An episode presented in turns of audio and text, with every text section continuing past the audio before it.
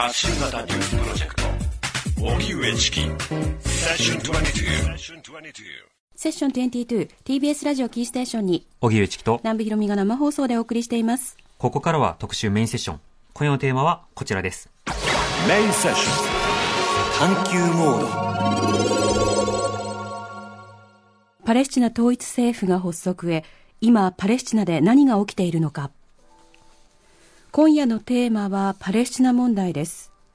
今月2日第一次世界大戦中、イギリスの外務大臣がパレスチナでのユダヤ人国家建設を約束し、イスラエル建国の基礎となったバルフォア宣言から100年が経ち、イスラエルが記念の年を祝う一方、パレスチナ自治政府はイギリスに公式の謝罪と独立国家の承認を要求。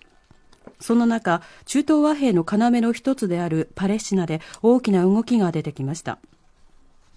パレスチナ自治政府の主要組織ファタハがイスラム抵抗組織ハマスと10年以上にわたる対立を解消し和解両組織は12月1日までに統一政府発足を目指すとしていますまた統一政府の第一歩として今月1日ハマスは実効支配するパレスチナ自治区ガザの境界管理を自治政府に引き渡し今後武装解除をめぐる協議を加速化させる方針です今夜はパレスチナ・イスラエル問題は現在どうなっているのか、そしてパレスチナの独立の行方はどうなるのか、現地を取材したノンフィクションライターと専門家とともに考えます。では今夜のゲストをご紹介します。おなじみです。中東問題に詳しい放送大学教授の高橋和夫さんです。よろしくお願いします。こんばんは。よろしくお願いします。えー、高橋和夫さんはアラブとイスラエル、パレスチナ問題の構図などの著書があります。そしてノンフィクションライターの高橋正樹さんです。よろしくお願いします。はじめまして、どうぞよろしくお願いします。よろしくお願いします。高橋正樹さんは1997年からパレスチナを断続的に取材、難民の支援活動もしていて、著書に僕の村は壁で囲まれたパレスチナで生きる子供たちを現代書館から出版されています。はい。今日はあのゲストのお二人ともが高橋という名字なので、はい、え普段はあの高橋和夫さんがゲストの時は、さて高橋さんなどと振っているんですけれども、ね、今日はあの下の名前であの呼ばせていただくので、なんだよ急に距離詰めてきたなってお二人ともちょっと思わないで いただければと思います。でまずあの今日は正樹さんからお話を伺いたいと思うんですが、はい、このパレスチナ問題の取材を始めたきっかけというのは何でしょうか？はい。まあ、約20年前にあの国際 NGO のピースボートという団体があるんですけども、はい、そこのお客さんとして海外旅行に行きたいなと思って、はい、世界一周の、ええ、乗ったんですね、はい、でポスターいっぱい貼ったりそうですね、えー、でまあ、エジプトのピラミッドとかいいかなと思ってパンフレット取り寄せてみたら、はい、そこにあのなんとガザ地区でホームステイという謎のツアーがあってですね、うん、なんじゃこりゃと。他の旅行会社のパンフレットに全くない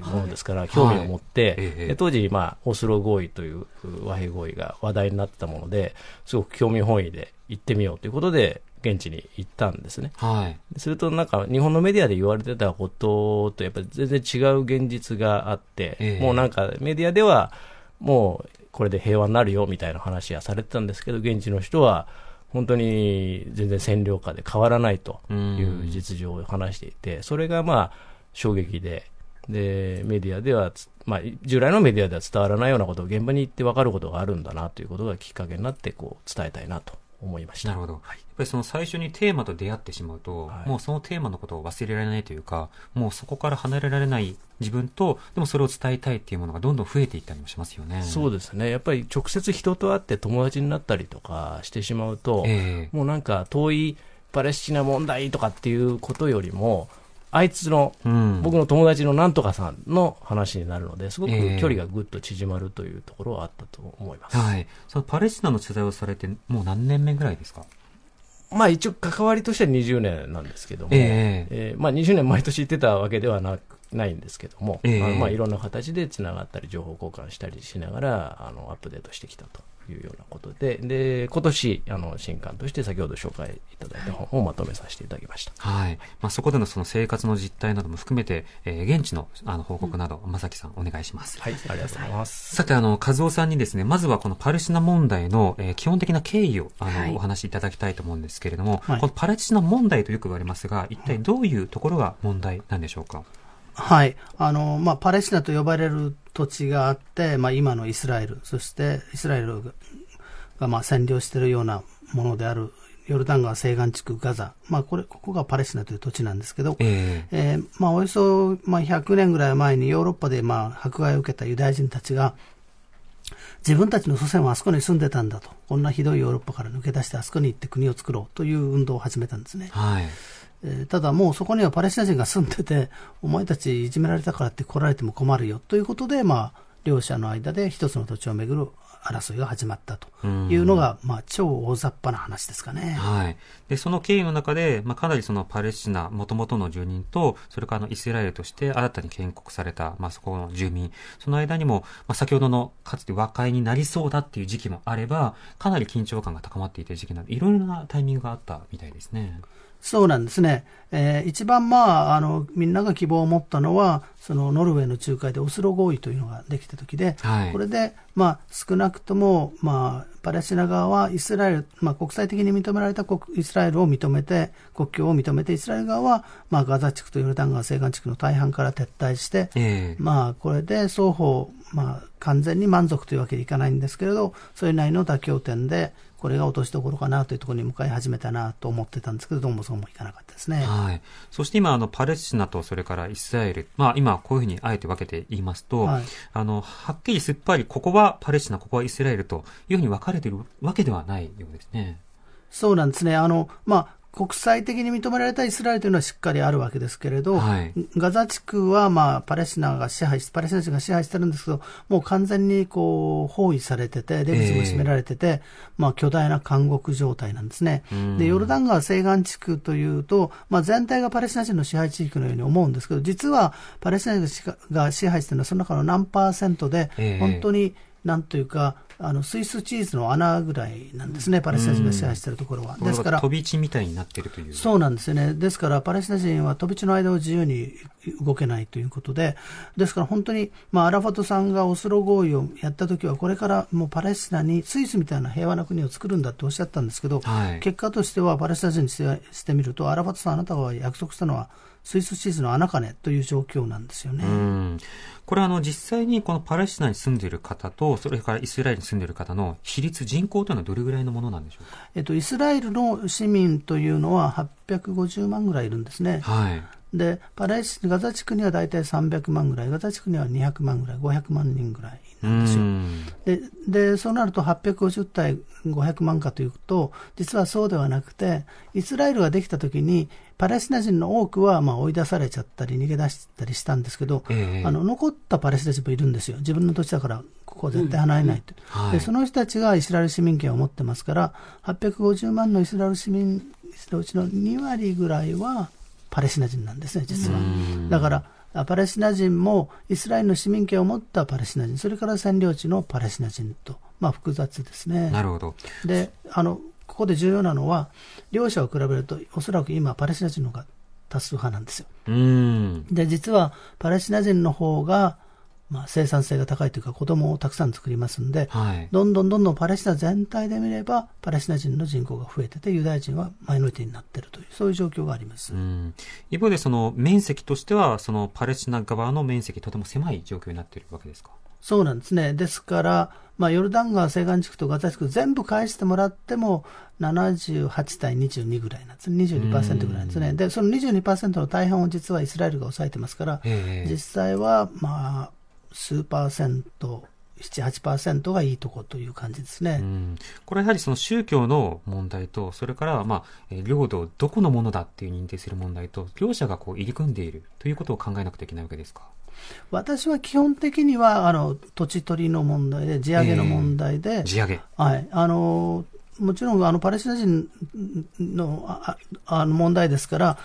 あのユダヤ教とイスラム教の問題だってよく言うんですけど、でもパレスチナ人の中にたくさんキリスト教徒もいますから、はい、あのそんな切り方をしたらキリスト教徒にすごく失礼ですよね。ん。なんか日本人はなんとなくキリスト教をね、ヨーロッパから来たとか、アメリカから来たとか、はい、誤解してますけど、イエス様はパレスチナで生まれて、パレスチナで教えられた方で、その教えを最初に受け取ったコミュニティが今でも残ってるわけですね。ででそういう意味ではあの、ね、ユダヤ教徒が正しいんだよ。イスラム教が正しいんで、そんな議論してるわけじゃなくて、この土地は誰のものなのか、この水は誰のものなのかという、そういうあの土地取り、水取りの問題だと私は理解しています。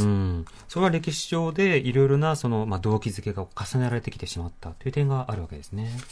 あの、そうした話の中で、えー、正樹さん、このパレスチナ、えー、実際にはそういうその飛び地のような状況になっている、はい、ということは非常に行きづらい、アクセスはしづらいんでしょうか？そうですね、イスラエル側には観光客とかいうか、まあ、日本人としては入れるんですけども、はい、パレスチナ側には検問、行く間に検問があって、でやはり外国人だとあのチェック、それほど厳しくなくですね入ることはできるんです、えー、ただ、パレスチナ人が移動が非常に厳しいという状況があると思います。うん。そしてそのパレスチナに例えば入ると、他の国に入りにくくなるというようなことはあるんでしょうか、はい。えー、日本人がですね、日本人はいえー、パレスチナに入ったからといって、特にその、あの、けんあのあれが、スタンプを押されるとかっていうことがないので、えー、他の国には行けなくなることはないです。逆にそのイスラエルに入国するときですね、はい、イスラエルを敵視している、まあ、イランとか、あの何カ国かには行けなくなるといったことがあるので、まあ、そういった国に行きたい方はちょっと気をつけていただければということです。さて、あの、まさきさん、そういってパレスチナにその取材に行く際には、はい、どういった点に注目をして、どんな方にお話を聞くことが多いんでしょうか、はい。今、和夫先生言われたように、あの、パレスチナ問題ってどうしても誤解されがちで、宗教が違うから争ってるんだろうとか、あるいはまあ民族間の争いだっていうことをこう言われることが非常に多いですね。それからメディアでどうしても暴力的なシーンが取られることが多いので、えー、あのまあ、それなんか怖いなっていうイメージが持たれてる方多いと思うんです。でも、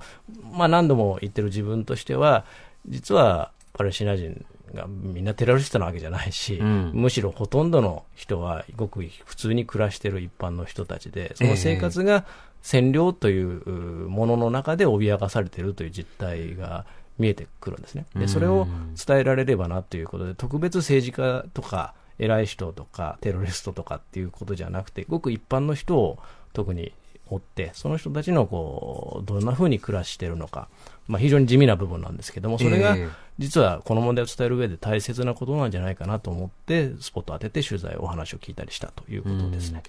で先ほどあの、例えば現地の方の移動が困難だということになれば、はい、これは例えばそのビジネスまあ、インフラの確保、はい、生活の確保、このあたりにも影響というのは出てくるんじゃないそうですね、もちろんそのパレスチナ、まあ、ヨルダン川西岸地区に住みます、住んでいいですよって許可をもらってる ID によって分けられてるんですけども、はい、そういう人がイスラエル側に仕事に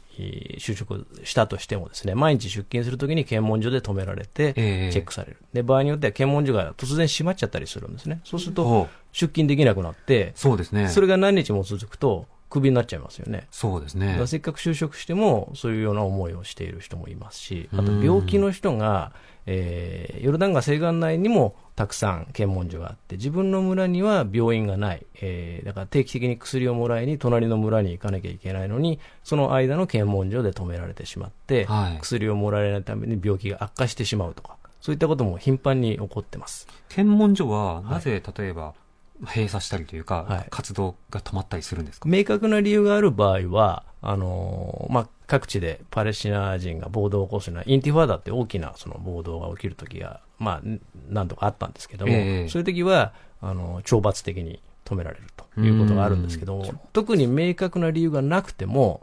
その時のイスラエル軍の作戦の状況とかで、えー、えー、とか、あるいはひどい場合はですね、その検問所を担当する上官の気分とかで通してもらえないとか、うん、そういったことも頻繁に実は起こっています、えー、人によっては通れるけど、理由もなく、同じようにその ID は持ってるし、武器は持ってないのに、えーまあ、武器は持ってないというか、テロリストじゃないですよっていうことは言えるのに、うん、お前はダメだとか、止められちゃうっていうことも、まあ、嫌がらせ的に行われてるっていうことが言われてます、ね、うんまあ、権力を持った人がそういったことをするっていうことですよね。あの暇なんですよね、イスラエルの兵士は。占領とかあの、そういう映像の中ではドンパチやってるシーンが多いので、いつも戦ってるように見えますけど、実は占領ってほとんど特に何も起こらない。通過するのを待ってるだけとかっていうことなので、はい、そういう中でいろいろ大敗的なことが起こってくるっていうことはイスラエルの中でも問題にはされています。うん。今、あの、インティファーダっていう言葉が出てきましたけど、はい、これはどういった意味の言葉なんでしょうか、はい。えー、アラビア語で払い落とす、振り落とすという意味で、はい、えー、占領をやめさせるために、えー、抵抗運動をするんだということで、えー、前、えー、インティファダの始まった1980年代の時にですね、ガザ地区で交通事故があって、で、イスラエル軍の車がパレスチナ人を跳ね飛ばしたということがきっかけになって、今までのこう怒りとかが充満して、石を、少年たちが石を投げるというところから始まった運動です。えー、はい、それはあの、今ではどういったところまであの運動が展開されているんでしょうか？はい。やはりあの武器が圧倒的に少ないですから、えー、抵抗の意思は示すんですけど、その度に石を投げるだけで銃で撃たれて亡くなる少年たちがすごく多かったんですね。えー、で、そのまあ非常に犠牲が多い中で、今はそのそういった物理的な石を投げるとかっていう暴力ではなくてですね、えー、非暴力でこれを変えていこう。それもインティファーダ占領をやめさせることなんだっていうことで戦ってる若者たちも増えてきています。内容も変化しているということですね。そうですね。うん。そういったような状況になって、もう歴史的には随分経つと思うんですけれども、はい、そのパレスチナの、例えば、えー、世代ごとに何か意識の変化であったりであるとか、はい、まあ、生活様式の変化であるとか、そのあたりはいかがでしょうか、はい、パレスチナの場合は、その、まあ、非常にその社会的に大きな割合の人たちが、まあ、国を土地を奪われて難民になってきたっていう経緯があって、なかなかその新しい世代の台頭、古い価値観が浸透してて、なかなかできてなかったんですけども、えー、最近若い人の中で、やっぱり変わらないといけないんだ、パレスチナ自体もね。古い、その、不健性みたいな、父親が威張ってて、長老が全部決めて、若いやつは意見言うなみたいな社会がずっと続いてたんですけども、えー、女性に対しても、お前は黙ってろみたいな社会が多いんですけど、それが、やっぱり若い人たちが社会変えていかなきゃだめだよねって世代も生まれつつあるという感じはします、ね。あの正木さん、さっき ID っていうふうにおっしゃいましたけど、はい、ID っていうのはパスポートとか。身分証明身分証明書ですね、はい、でまあ、イスラエル、パレスチナの両国が合意して、はい、各それぞれガザ地区だったら、ガザ地区に住んでいる人用の ID が渡されるんですね。あ区分けされてるってことですか、はい、そうですね。だからパレスチナ人は移動が自由ですか、簡単ですかっていう質問も、実はその ID ごとに、どこに誰が移動できるかっていうのは全然違ってくるので、パレスチナ人にもいろいろな立場があるという。許されてることが違うってことですか、ね、はい、うん、それは明確にパスポートでない。パスポートは発行はされてはいけないということになるわけですか？パスポートはまた別の存在で ID は国内でのその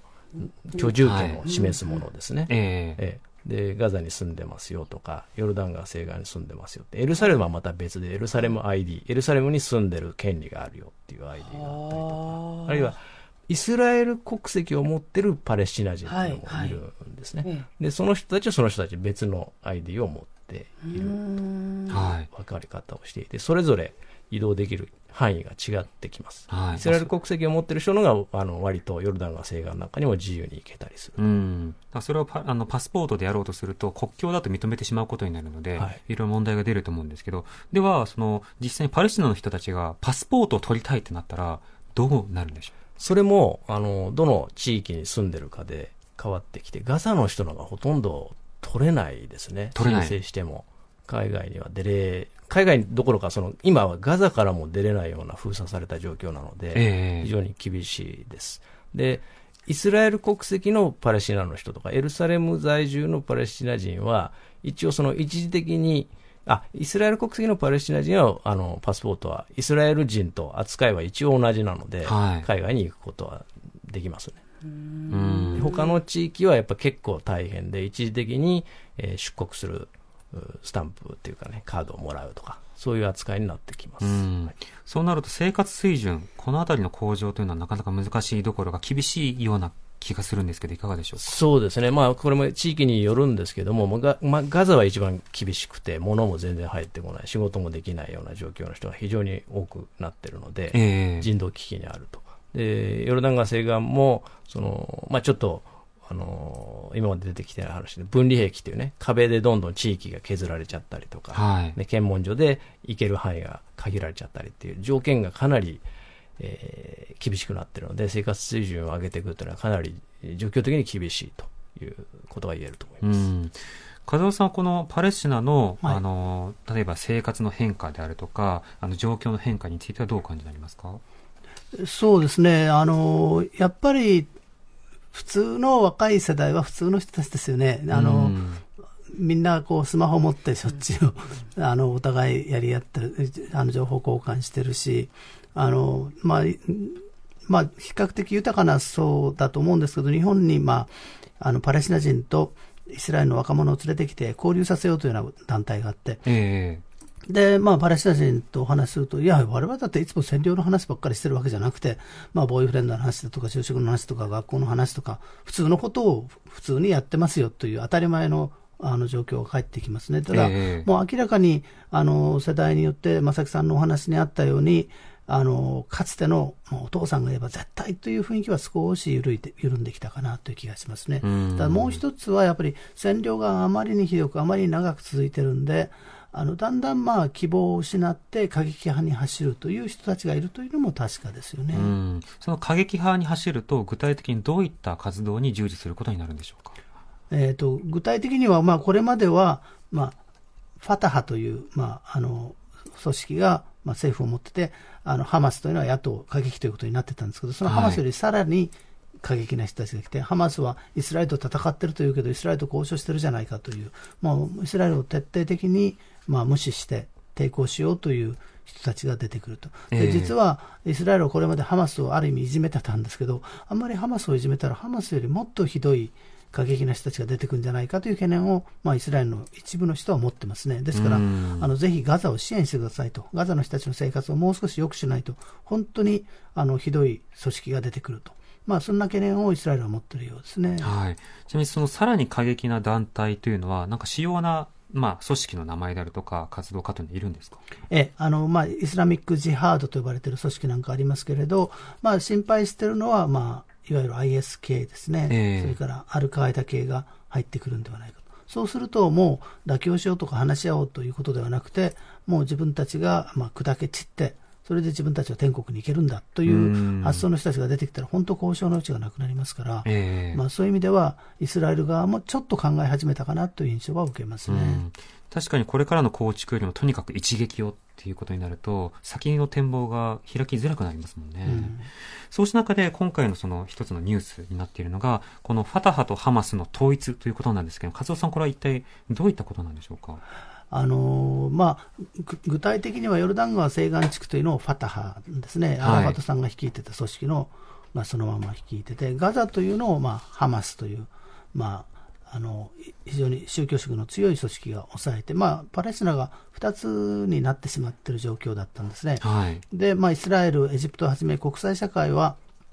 ハマスはテロ組織だということで、まあ、ガザを封鎖して、本当にあのガザの人たちの生活が、まあ、本当にひどい状況なんですね。えー、で、ハマスもガザを支配してて、ガザの人たちからね、ハマスさん、あんたいろいろ言うけど、イスラムが解決だって言うけど、我々の生活はひどいじゃないですか、どうしてくれるんですかという突き上げもあって、うん、ハマスも、じゃあ、ここで、まあ、ファタハと妥協して、国際社会から少しでも認知を得て、あの封鎖されている検問所を開けてもらって、物を入れたいという、まあ、そういう追い詰められた状況から、ハマスがファタハに歩み寄ったというところがあると思いますね。えー、だから現在あの、ガザでは1日4時間しか電気が来ないとか、はい、薬が足りないとか、まあ、そういう状況が、あの続いてますから、はい、まあ、ハマスとしても妥協せざるを得なかったんだと思いますね、うん、これ、統一されると、一体どういった組織になっていくということになるんでしょうか？基本的にはファタハが主体の組織になるということなんですけど、問題は、まあ、ハマスはまあ行政面というのは、ファタハに移るんだと思うんですけど、はい、まあ、ハマスというのはそういう行政面を持っている、福祉をやっているという面と同時に軍事力を持って戦ってきたわけですね、えー、この軍事力をどうするのかと、ハマスはそれを手放すつもりはないでしょうし、でも、ハマスが軍事力を持ったままだと、ファタハは心配ですから、これからそのハマスの軍事力をどうやって、あの全まあ、パレスチナ政府の中に組み込んでいくのか、あるいは武装解除するのかという、実は一番難しい問題はまだ残っていると思います、ね、うん。まあ、こうやってそのパレスチナ側があの立場が分かれている状況ですと、イスラエルと交渉というものがより難しくなる、立場が分かれるので、統一が難しくなる、それがまあ一つになれば、より交渉なども進みそうな気もするけれども、でも今の話だと、火種も残っていそうですね。そうなんですね。ですから、あの、イスラエル側が交渉しない理由というのが、これまであったわけですよ。イスラエルは本当はしたくなかったんだと思うんですけど、はい、イスラパレスチナで2つに分かれててね、誰が、どっちが交渉の相手か分かんないじゃないかと。だから交渉できないんだよというのが一つの、まあ、言い訳だったんですが、これでまあ少なくともその言い訳はなくなると思うんですね。ただ問題はイスラエルが交渉したいかどうかと。それから中東和平をやるんだと言ってるトランプさんが本当にやるのか、はい、まあ、やるんだ、やるんだと言うんですけど、実際どういうこう落としどころなのかというのはトランプさん示していないんですね。でトランプさんの、まあ、娘婿イヴァンカさんの旦那さんクシュナーさんですよね、クシュナーさんのお父さんが大変な資産家で、はい、あのネタニヤフ首相の支持者として、まあ、とっても有名なんですね、えー、ですから本当にあのイスラエルに圧力をかけて、和平を動かすつもりがあるのかというのは、みんなある意味、こう疑念を抱いているというのが状況ですね。さて、リスナーの方からメールです。はい、ラジオネームグルーブ28さんから、今回の統一政府発足の動きは、現在延期状態になっているイスラエルの在アメリカ大使館のエルサレムへの移転について影響ありますでしょうかという質問です。いかがでしょうか？はい、おそらくないと思いますね。はい、えー、あのイスラエルのアメリカ大使館を移転するかどうかというのは、そのアメリカのイスラエル支持者の票を求めての、まあ、国内政治的な判断ですので、えー、現地がどうだからというのは、あまり関係ないように思いますね。なるほど。ということで、そのパレスチナ、まあ、統一政府になったとしても、まあ、直ちに、例えば交渉が一気に進むであるとか、まあ、海外の、まあ、影響、あの、交渉関係、見方、そうしたものにまで波及するまではいかないということなんでしょうか？そうですね、一気にというのは難しいですね。ですですけれども、これまで国際社会は、ハマスがテロ組織であるからということで、はい、あのガザへの支援もやりにくかったし、まあ、あの交渉がしにくかったんですけど、まあ、一応、ファタハがハマスをまあ、抱き込むという形になれば、交渉はしやすくなりますよね。で特にまあ日本の NGO なんかもあの、ガザの困っている人たちを支援したいんですけれど、ガザを支配しているのがハマスですと、はい、ハマスとお付き合いせざるを得ないんですよね。えー、で日本政府をはじめ各国政府の立場はハマスとは付き合ってくれるなということで、実際ハマスが支配しているところの人を助けに行けないという状況があったんですけれど、えー、まあ、行政部門をまあファタハが握るということになれば、ハマスと付き合ってんじゃないということで、やりやすくはなると思いますね。うん、なるほど。これ、ヨルダン川西岸地域とそのガザ地域、実際に取材されていて、正木さん、どういうふうにお感じになりますか、はい、はい、まあ、あの占領がもう長く、今年で50年続いているわけですけども、はいえー、占領下で生きるってことはどういうことなのかって、やっぱりなかなかこう日本にいると実感できないんですね。えー、ガザ地区とか、まあ、ガザ地区なんか完全にこう封鎖今されちゃってますけども、はい、ヨルダン川西岸比較的マシだってされてる場所でさえですね、行くとやっぱりほとんどパレスチナ人だったら移動できないなとか、えー、いろんなこう、痛みを抱えていて、うん、特に、まあ、僕も本に何人かあの現地の若者たちの声を入れたんですけども、それは決してその特殊な人たちの例ではなくて、えー、もうそこに歩いてる人に、じゃあちょっと話聞かせてもらっていいですかって聞くと、ついこの間入植者から石を投げられて怪我したばっかりだとか、えー、お父さんが連理由も分からず連行されてしまったとか、はい、甥っ子が新居を建てたのに破壊されてしまったとか、うん、そういった話、みんな持ってるんですね。はい、で若い人からあ中年の方からお年寄りまでですね、それぞれがそういう占領の中での痛みを抱えてるんですけど、なかなかその、そういったことで地味なので、えー、メディア的には絵にならないということで、割と伝え世界に伝わってないっていうことがすごくあるので、そのあたりをこう人権問題としてね、考えることって重要かなと感じましたね。なるほど。そうした中で、もともとこのファタハとそのハマスという、まあ、2つの立場については、はい、え実際取材されていて、どういう感覚で、はい、まあ、パレスチナの人たちは見ているのか、いかがでしょうか？はいでファタハに関しては、アラファトさんってやっぱ特別な人で、はい、まあまあ、国は、国家としては成立してないですけど、まあ、建国の父っていうような存在ですよね、誰もがこう、親しみを抱いているような、いまだにこうポスターが貼ってあったりとか、ね、カリスマ的。はい、カリスマ的な存在で、まあ、ただ一方で、その、部下の人たちに、こう、あの、金権政治っていうか、彼自身というよりも、その、ファタハの、グループの中での汚職とかですね、えー、そういうのはあまり評判は良くなくて、えー、必ずしも彼が亡くなっちゃった後は、あのー、なんていうんですかね、人の心を引きつける力がやっぱなくなっちゃったっていうような面もあるのかなと。えー、でハマスの方は、お金には綺麗でやってきたというイメージもあったりとか、まあ、原理原則として、自分たちの失ったふるさとを取り戻すんだというこう難民の心に響くようなキャッチフレーズをずっと掲げてきたので、えー、えー、ハマスを支持する人が一時的にふ、まあ、かなり増えた、ガザを中心に増えたっていうのはあると思うんですけど、はい、じゃあ、ハマスはどうだっていう時に実際ガザで政権握った後、まあ、10年近くやってきたけど、ちっともガザの人はよくなんなかったじゃないかっていう中での失望感とか、で、実際ハマスが政権握ってからかなりこう、ちょっと強権的にね、なってしまって、えー、評判を落としたっていう面も実際あるかなと思います。なるほど。そうした中で、こういったその統一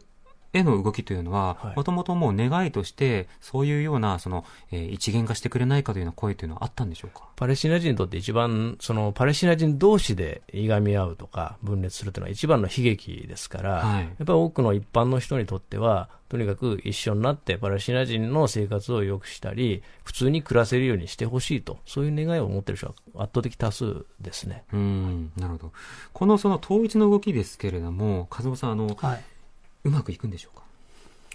そうですね、あのまああのハマスもやりたくて統一に動いたわけじゃなくて、追い詰められて状況があってですから、えー、ですから、まああの、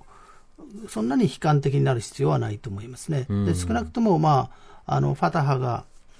実際にガザを統治するようになれば、はい、あの生活は少し良くなるし、国際社会もあの助けやすくなると。いうんで、実は国際社会が助けてあげないと、何の意味もなかったということで、この試みがあの頓挫してしまいますから、えー、国際社会の方もそれなりの責任があると思いますね。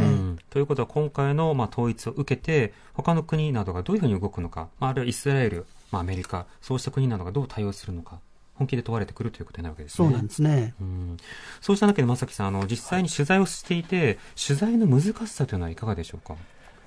あのー、まあ、基本的にはそのパレスチナの人はその世界から見捨てられてるみたいな状態がずっと続いてきたので、はい、あの報道してくれと、世界に伝えてくれっていうことを言って、まあ割と急にあの家に押しかけたりするケースもあるんですけど、はい、どんどん見てくれとかっていうケースが多いですね。押しかけるというか、来てくれ来てくれ、引っ張られていくっていう。そうですね。うん。だからまあ、まあ、それも含めてね、あの、本当のことが伝わってないな。パレスチナ人はテロリストみたいなイメージがやっぱりすごく世界では強くなってしまっているので、えー、そうじゃないんだということを、こう、すごく訴えるっていうことが、はい、訴えられることが多いかなと。それすごく気になるんですけど、はい、こう、引っ張られていくわけじゃないですか、えー、これを見てくれって言われるじゃないですか、えー、それってどれを見てほしいって言ってるんですか？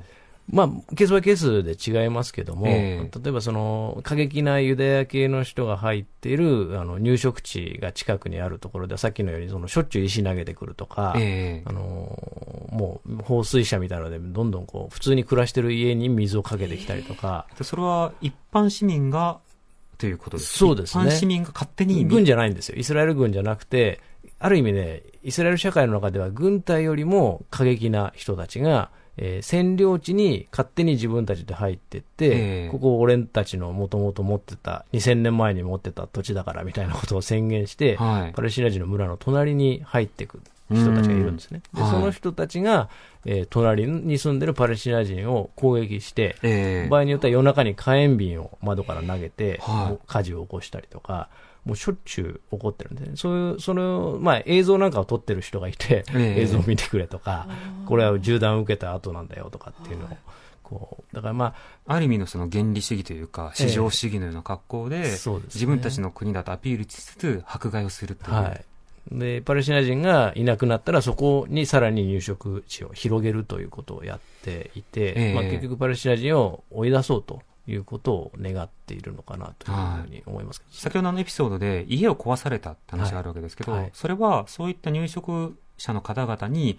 なんつうのこう、場所を奪われて、はい、私たちのものってされてるっていうことですか？そういうケースもありますけど、うん、その先ほど言った家を壊されたの場合は、実はそのイスラエル軍が相手なんですね。はい、で、イスラエルは公的にですね、パレスチナ人が、ユダヤ人はどんどん家を建てられるんですけども、パレスチナ人が家を建てる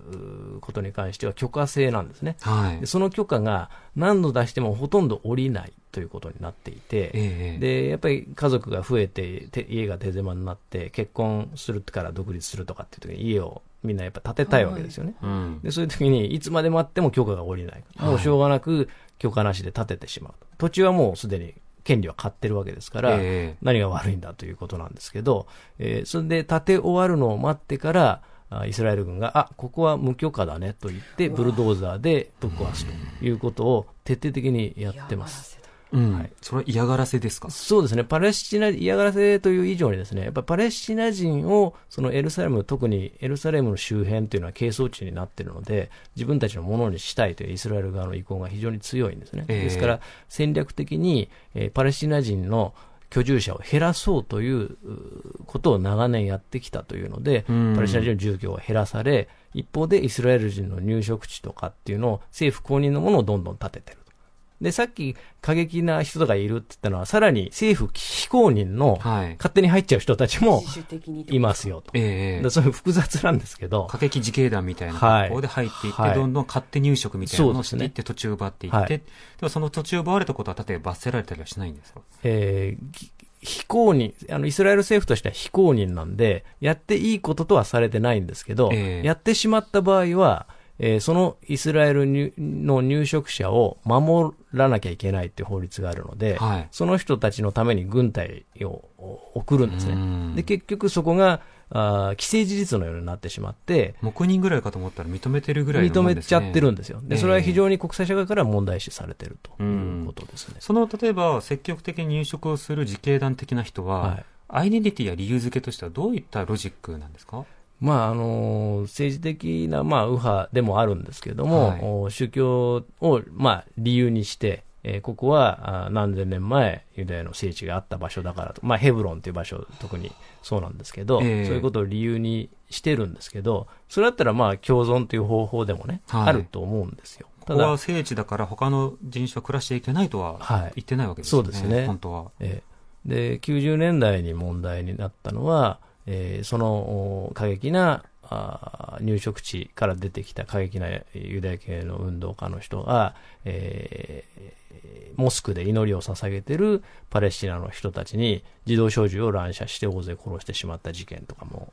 あります。えー、かなりちょっと僕もその人たちに会ったんですけど、ちょっと普通の会話が通じる感じじゃないなっていう状況に、ちょっと狂信的な感じになってしまってるので。白人至上主義とか、えー、あるいはその、なんとかファーストの人を取材すると、話は意外と取材はできるみたいな人があったりするわけだけど、はい、そうとは感じなかったわけですね。そうですね。まあまあ話はできるんですけど、まあ通じないっていうかね。あ、折り合わない。折り合わないですよね。あの、お知らせに行く前にもう一個、あの、お話を伺いたいのが、はいこの今のその話を、そのユダヤ教としてこうだからっていう理由で、パレスチナ人を迫害する、はい、でもそのユダヤ系の人たちは、そのホロコーストという大変ひどい目に遭ってきたっていう歴史などを背負ってきたりしている。はい、でも、今おっしゃっているのはまさに場所を奪ってゲットーのように追い出していくという、はい、かつてやられたことの反復、見えるんですけど、そのあたりはどう解釈されてるんでしょうか、まずあの言っとかなきゃいけないのは、その人たち、かなりの過激派の人たちっていうのは、イスラエルの中でもごく一部ですので、大半の、まあ、ユダヤ教徒の人も含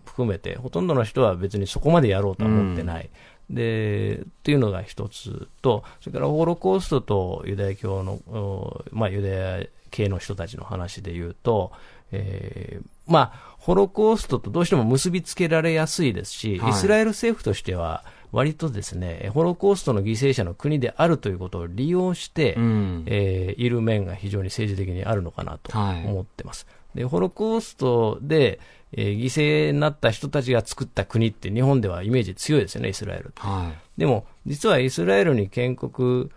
する前に、イスラエルに国作ろうよってヨーロッパからユダヤ系の人がやってきたのは、うん、ホロコーストとかが起こるよっぽど前の、はい、1900年代の頭の方に、第一次世界大戦の前とかですね、えー、えー、あとあたりから来てた人なので、はい、えー、実際はその主流派の人たちっていうのは、実はこのホロコースト犠牲者と必ずしも一致しないというところがあったわけですね。えー、その人たちにとっては、早くヨーロッパではどうせ迫害されるんだから、早く移住してきなよってずっと呼びかけてたんです。でもヨーロッパにいる人は最後まで残って最後虐殺されたりとかして、命からがら逃げてきた。で、命からがら逃げてきた人は当初、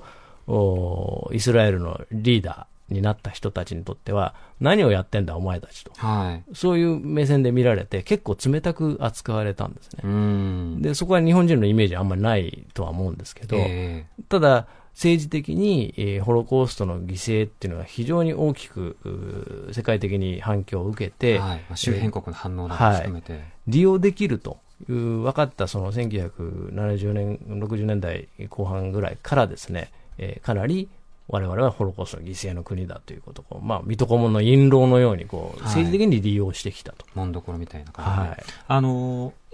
そういうその、まあ、動機として使うということと、はい、とはいえ実際に自分たちの同胞たちが悲劇にあったようなことを浴びせてはいけないって格好で回収することは本来可能というか、一貫性を持たせるならばそういった、はい、まあ、ストーリーも自分たちに引きつけるような必要はあるとは思うんですが、はい、そこは分けられているという格好なんでしょうか？あのユダヤ系の人たちはどうしてもその自分たちが被害に遭ったとか迫害されたことを延々と子供の頃からですねいろんな博物館であったり、学校であったり習うんですね。で、今、じゃあイスラエルという、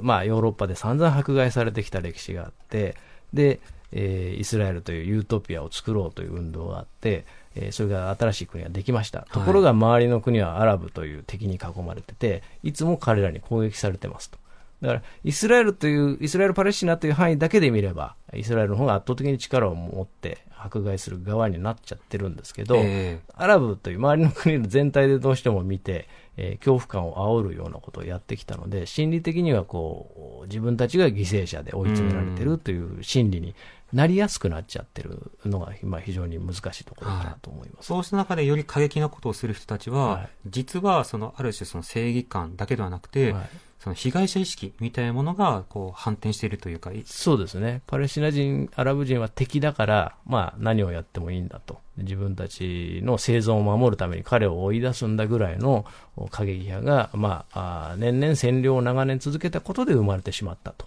いうことが言えると思います。なるほど。さて、えー、パレスチナの話、えー、その後にですね、今度はイスラエルの話を聞いていきたいと思います。一旦お知らせ。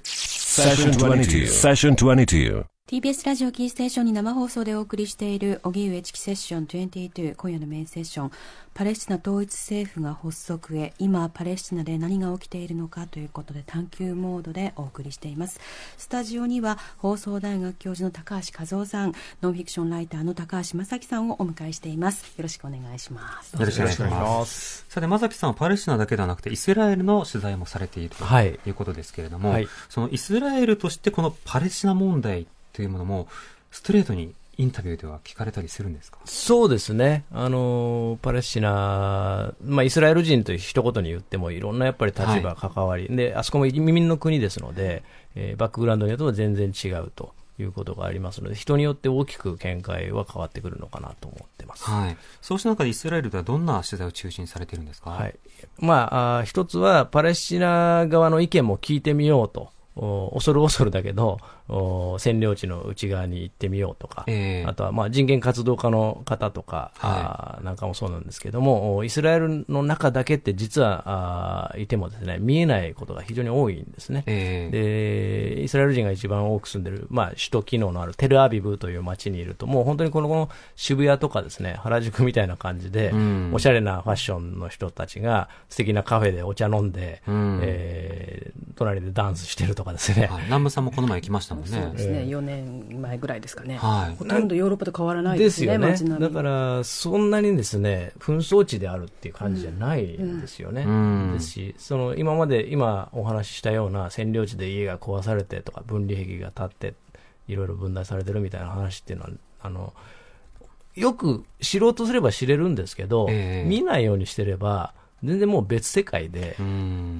感じなくて済む、自分ごとじゃない問題になれる場所なんですよね。えー、だから、そこにいるとそ、その、一時僕はそのカフェでインタビュー、人権活動家のイスラエル人弁護士にカフェでインタビューしていたときに、その活動家の声がちょっと大きくてですね、周り中に聞こえちゃったんですね。はい、でそれで、イスラエルにやってることはやっぱりアパルトヘイトだし、問題だよということを言ってたときに、はい、えー、周りの人がですね、割って入ってきて、この国は差別なんかしてないと。はい、どこにあるんだと。はい。堂々と言い張ってですね、えー、お前は外国のジャーナリストに嘘のことを言ってると、大声で叫ばれまして、えー、そこにバトルロワイヤルみたいに他の人も入ってくるんですよ。それはまあユダヤ系の人たちが結構いろいろね、あの、強気で意見言うっていう人が多いので、そういうことがあるんでしょうけど、えー、まあ、やっぱり、そこのカフェだけにいると見えないことっていっぱいありますし、先ほど言ったように、自分たちがやられているっていうのは思いやすいですよね。はい。で、特に最近はそのハマスのロケット弾なんかもガザから飛ばしてたものが、そのテルアビブに届くようになったので、えー、2014年のガザ攻撃の時にはミサイルが飛んできたんです。で、彼らにとってはヨーロッパの普通の街で暮らしてるのにいきなりミサイル飛んできた。まあ、日本の人もね、最近北朝鮮の問題なんかでも危機感感じてる方もいますけども、何にもしてないのに、いきなりミサイル撃ってきたってそれは衝撃ですよね、えー、そういう感覚になっちゃって、占領地で何が起こってるかちゃんと見てない人たちにとっては、ものすごい恐怖ですし、悪魔というかね、テロリストけしからん、懲らしめろっていうふうにこうなりがちなんですよ、えー、だから圧倒的に今は残念ながら、そっちの方に社会が傾いていってしまってますけど、まあ、少数のやっぱ共存しないと、イスラエルにとっても実は良くないんだよっていう人もいるので、まあ、ちょっと両者の話を聞いてきたというような感じですね。なるほど。加藤さんはイスラエル、それからパレスチナの各、はい、各地域各国の住人の話などについては、はい、加藤さんはどういうふうにあの普段は接してますか？そうですね。あの、私も、あの、ホースタイグの番組作りで取材したんですけれど、えー、一番面白かったのは、やはりイスラエルに住んでいるパレスチナ人、イスラエル市民権を持っている人たちですね、はい、で彼らはある意味、もちろんパレスチナ人ですから、アラブ人として、パレスチナ人に対する一体感もあるし、えー、でもイスラエル市民ですから、ヘブライ語も使うし、イスラエル社会のいいところも、まあ、よく知ってるんですよね。例えば、まあ、いろいろあるけれど、裁判制度がしっかりしてて、いじめられるときは裁判所に訴えれば、それなりに戦えるとかね、言論が自由であるとか、あの、そういういいところもあるというのを見てて、その、なんか、架け橋になりたいと思っているような人たちもたくさんいるんだなというのが、えー、まあ、ある意味あの暗い話題が多いですけど希望を見た思いでしたね。その先ほど、例えばその正樹さんの話の中で人権活動家のような方とかって話がありましたけど、はい、あのイスラエルの側でもさまざまな活動をしている人、それはあの今の言ったような、例えばパレスチナ系の人だけではなくて、いろんな方がいるんです。そうですね、イスラエル、ユダヤ系のイスラエル国籍の人で、はい。えーまあ、数は本当に少ないんですけども、おパレスチナの人の人権を考えて、両者が仲良くならない限りは、イスラエルはやっぱ安全にはならないですし、えー、で国際的にもやっぱりイスラエル人っていうあの国籍だけで、結構そのイスラエルがやってることへの批判を受けてですね、うん、孤立させられたり、いじめられたりすることって、実は海外に出たらあるんですね。えー、ですから、それってイスラエルにとっても不幸じゃないっていうのは、すごく彼なんかは思っていて、はい、えー、まあ、あの対話の場を作ったりとかですね占領地でイスラエル軍のやってることおかしいじゃないかってこう告発するようなことをされてる活動されてる方もいたりとか、それからイスラエルはみんなその徴兵制なので、はい、えー、ある年齢になったらみんな軍隊に行くんですけど、うん、軍隊に行かないっていう徴兵拒否をしている方もいますね。えー、はい、その徴兵拒否をすると、はい、罰というのはあるんですか、あのー、徴兵拒否をすると、男性だったら、かつては牢獄に入れられたりとかしたんですけど、はい、今はちょっと条件が変わってきて、えー、まあ、あまあ、女性の場合はボランティア奉仕活動。はい、で、えー、男性も状況によってはあボランティアで済む場合もあるのかなと、ただ、基本的には半分以上の人はあ牢屋に入れられちゃうというような、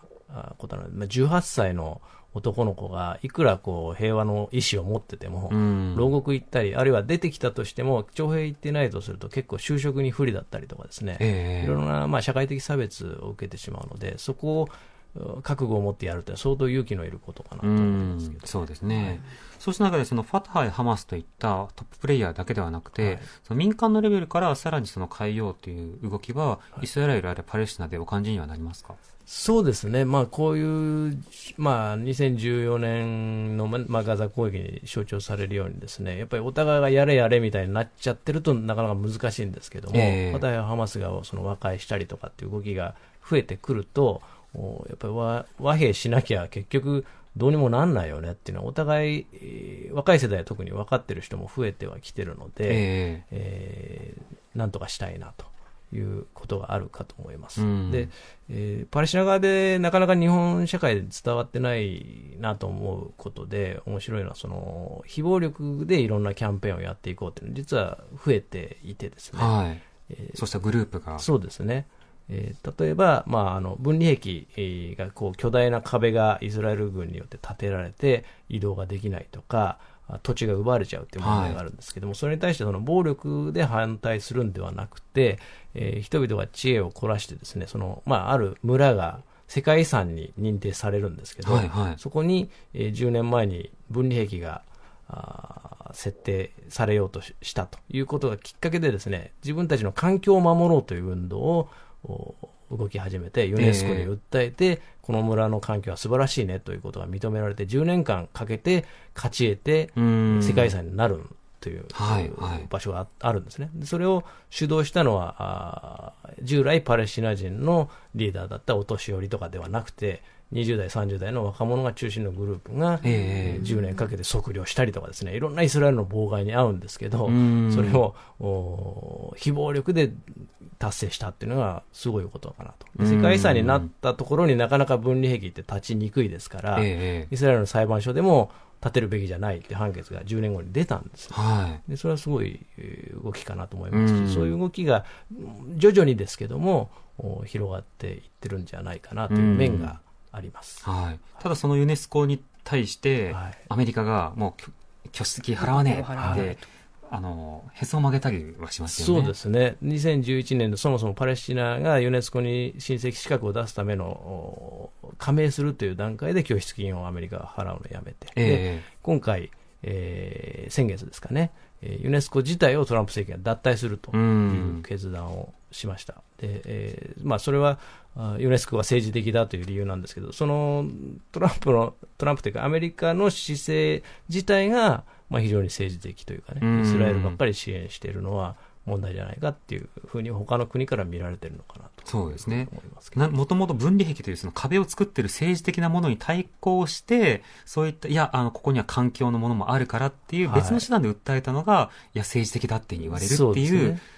断片的な切り取り方をされるということになるわけですね。はいさて、こうやって、その、まあ、あの、ファタハとそれからハマスが、まあ、一つの統一をしていくとなると、まあ、あの、ガザなどにも入りやすくなるのではないかとなると、加藤さん、あの、日本なども含めたいろんな NPO は支援をしやすくなるんでしょうか？そうですね。あの、それはしやすくなると思います。で、今、あの、ガザで支援をするための NPO の、まあ、最大の要件はイスラエルとうまくやっていくということだったんですけどね、えー、まあ、少しは批判的なこともできるかもしれないですね、特にまあエジプト側から入れるようになると、あの相当人と物の出入りが楽になると思いますね、はい、日本の NPO でも活動しているところはあるんでしょうか？そうなんですね、あの日本人はまあ自動車を売って、あの電化製品売ってお金儲けばっかりしてるってよく言われるんですけど、そんなことはなくて、本当にあの現地であの本当に地道に活動している人たちが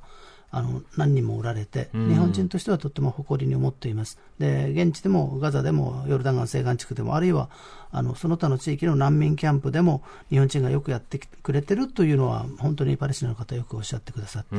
あの地道な努力というのは現地の人はよく見てくださってるなと思いますね。はいそういった民間の日本でか日本の団体が活動しているところもあるのでそうしたところを支援するっていうのは一つその和平へのサポートということになるわけですよね。そうなんですね。ですでまあそういう草の根レベルの援助というのは、まあ、政府よりは NPO の方が上手なところも多いんですね。ですから、えー、あの政府と NPO がスクラムを組んでやってる場面もありますし、これからそういう場面を増やしていきたいですね。はい、うんなるほど。一方で、正木さん、あのまあ、日本政府の動きもまあ注目したいところではありますし、同時に日本のメディアに届いてない情報とのギャップもあります。このあたりをこれからどう考えていけばいいでしょうか？そうですね。なかなか日本の人だとパレスチナ問題ってね、遠い問題のように感じてしまいがちなんですけども、えー、実はいろんな輸入品で、あのオリーブオイルですとか、オリーブオイルを使った石鹸だとか、はい、あと刺繍商品だとか、日本で手に入れることもできますし、うん、あのワインを売ってたりとかっていうこともあるので、はい、そういった商品からいろんな